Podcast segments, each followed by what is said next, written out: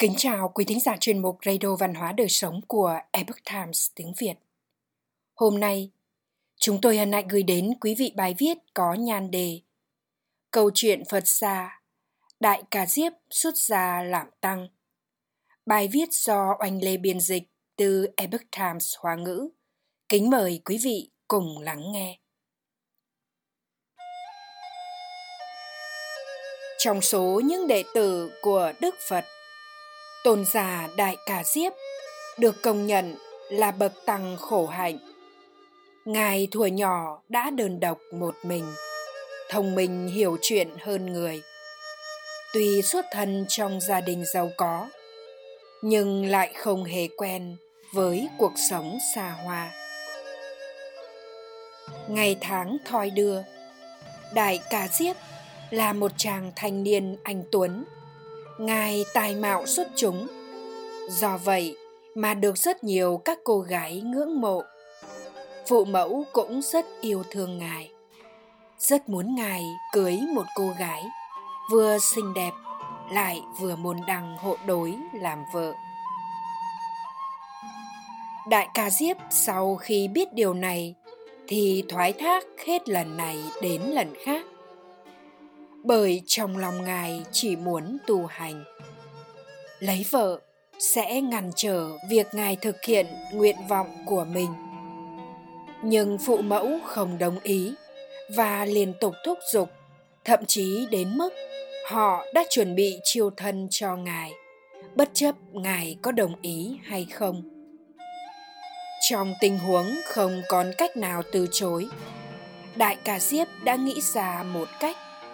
Ngài vẽ một bức tranh, người trong bức tranh giống hệt với cô gái xuất hiện trong cảnh tượng mà Ngài đã nhìn thấy trong lúc đả tọa, vừa xinh đẹp lại vừa tử bi trang nghiêm.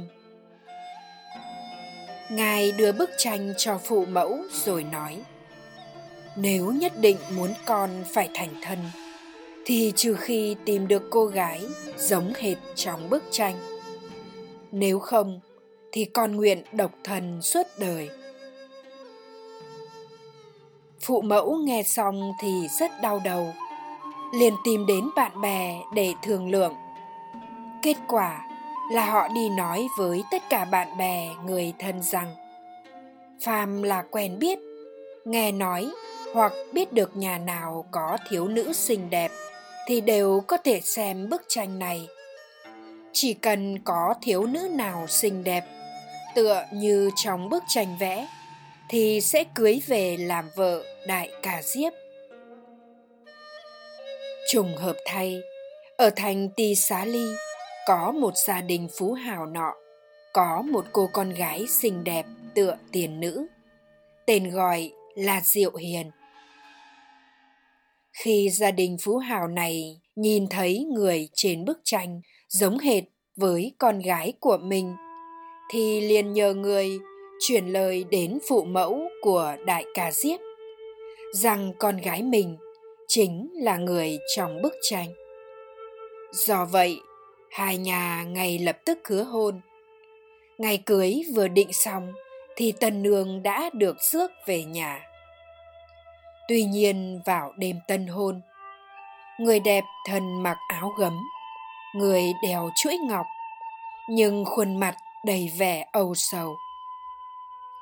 Đại Ca Diếp trong lòng cũng tâm sự trùng trùng, không nói lời nào. Cuối cùng, lúc bình minh dần dần ló dạng, Đại Ca Diếp đã phá vỡ sự trầm mặc bằng cách lên tiếng hỏi: nàng có tâm sự gì chăng? Diệu Hiền đáp rằng: hạnh phúc của tôi đã bị chàng hủy hoại rồi. Đại Ca Diếp ngạc nhiên hỏi: lẽ nào trong lòng nàng đã có người khác?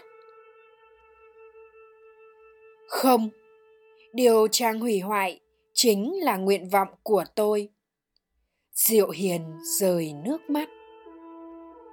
Ta rốt cuộc đã làm sai điều gì? Xin nàng giải thích rõ được không? Đại Ca Diếp lại hỏi: Tôi một lòng chỉ muốn thanh tịnh tu hành, từ bỏ ngũ dục, thoát ly nguồn gốc của mọi sự đau khổ. Nhưng phụ mẫu tôi để ý đến của cải nhà trang, nên không quan tâm đến nguyện vọng của tôi. Do vậy mà hủy hoại tôi. Diệu Hiền nói một cách đau khổ. Đại Ca Diếp nghe xong thì hết sức vui mừng. Ngài cũng không muốn thành thân, bất đắc dĩ bị phụ mẫu ép buộc mà thôi. Ngài cũng cảm nhận sâu sắc nỗi khổ của thế gian đều bởi do sự ràng buộc của dục vọng. Chán ghét ngũ dục, nguyện thành tịnh tu hành. Do đó, họ quyết định theo chí nguyện của bản thân. Trên danh nghĩa, tuy là phu thê, nhưng thực tế lại là đồng tu. Hai chiếc giường đặt trong phòng rất mau chóng đã bị phụ mẫu phát hiện. Sau đó, họ sai người dỡ bỏ đi một cái. Đại Ca Diếp nói với Diệu Hiền rằng: chúng ta lần lượt thay nhau ngủ và đả tọa. Điều này không phải càng tốt cho việc tu hành sao? Phụ mẫu thật ra chính là đang đốc thúc chúng ta tinh tấn tu trì. Diệu Hiền nghe xong cũng cảm thấy rất vui thích. Hai người họ liền làm theo lời kiến nghị của Đại Ca Diếp. Một đêm nọ, Diệu Hiền đang lúc nằm ngủ trên giường. Đại Ca Diếp vừa mới đả tọa xong thì trông thấy trước giường có một con rắn độc. Đúng lúc tay của Diệu Hiền đang đặt bên ngoài giường, ở vị trí rất gần con rắn. Đại Ca Diếp rất lo lắng, nhanh chóng dùng y phục cuốn lấy tay mình, rồi nhẹ nhàng đặt tay của Diệu Hiền trở lại giường. Hành động này đã đánh thức Diệu Hiền, lúc này đang trong giấc mộng. Nàng có đôi chút tức giận, hỏi: xảy ra chuyện gì vậy? Sau khi nghe Đại Ca Diếp giải thích, nàng mới yên tâm, đồng thời cũng cảm thấy có lỗi vì sự hiểu lầm lúc nãy của mình với Đại Ca Diếp. Hai người họ cứ như vậy trải qua suốt mười hai năm, tận đến khi phụ mẫu qua đời. Đại Ca Diếp nói với Diệu Hiền rằng: này ta quyết định xuất gia, nàng ở nơi này đợi ta. Đợi đến lúc ta tìm được một vị thầy chân chính hiển minh, lúc đó sẽ đón nàng cùng xuất gia. Sau khi Đại Ca Diếp ra đi, Ngài tầm sư vất vả cho đến khi gặp được Đức Phật, bị cảm hóa bởi uy đức của Đức Phật. Ngài tiếp nhận lời chỉ dạy và quy y với Đức Phật. Tuy nhiên, trong giáo đoàn của Đức Phật thời kỳ đầu không có người nữ. Vì vậy, Đại Ca Diếp không cách nào đón Diệu Hiền đến cùng xuất gia được. Lại nói về Diệu Hiền, ở nhà đợi tin tức của chồng. Một, hai năm mà Đại Ca Diếp vẫn bặt vô âm tín. Nàng quyết định đem của cải, tài sản phân phát cho mọi người, rồi tự mình đi đến bờ sông Hằng, bái ngoại đạo ở đó làm thầy. Về sau, Đức Phật cho phép người nữ xuất gia, thành lập giáo đoàn Tỳ Kheo Ni. Đại Ca Diếp thông qua sự đồng ý của Đức Phật, Ngài đón Diệu Hiền gia nhập vào giáo đoàn Tỳ Kheo Ni. Nhưng bởi vì dung mạo xinh đẹp hơn người của nàng, do đó thường trở thành đối tượng bị người khác đố kỵ và nói xấu. Diệu Hiền cảm thán về khuyết điểm sinh ra làm thân nữ, trong lúc khất thực thường tách khỏi đại chúng, không lộ diện nơi đám đông. Như vậy cũng không tránh được việc bị người bịa đặt đàm tiếu. Nàng do đó cảm thấy vô cùng xấu hổ, nên không tiếp tục đi khất thực nữa. Đại Ca Diếp thương xót nàng, bèn cầu xin sự đồng ý của Đức Phật. Mỗi ngày phân cho nàng một nửa phần thức ăn mà mình xin được. Việc này lại dẫn đến những lời nghị luận khác. Nghe nói bọn họ ở nhà đã thành thân được mười hai năm, chưa từng ngủ cùng giường, nhưng hiện nay xuất gia tu hành thì lại từ tình ở nơi này.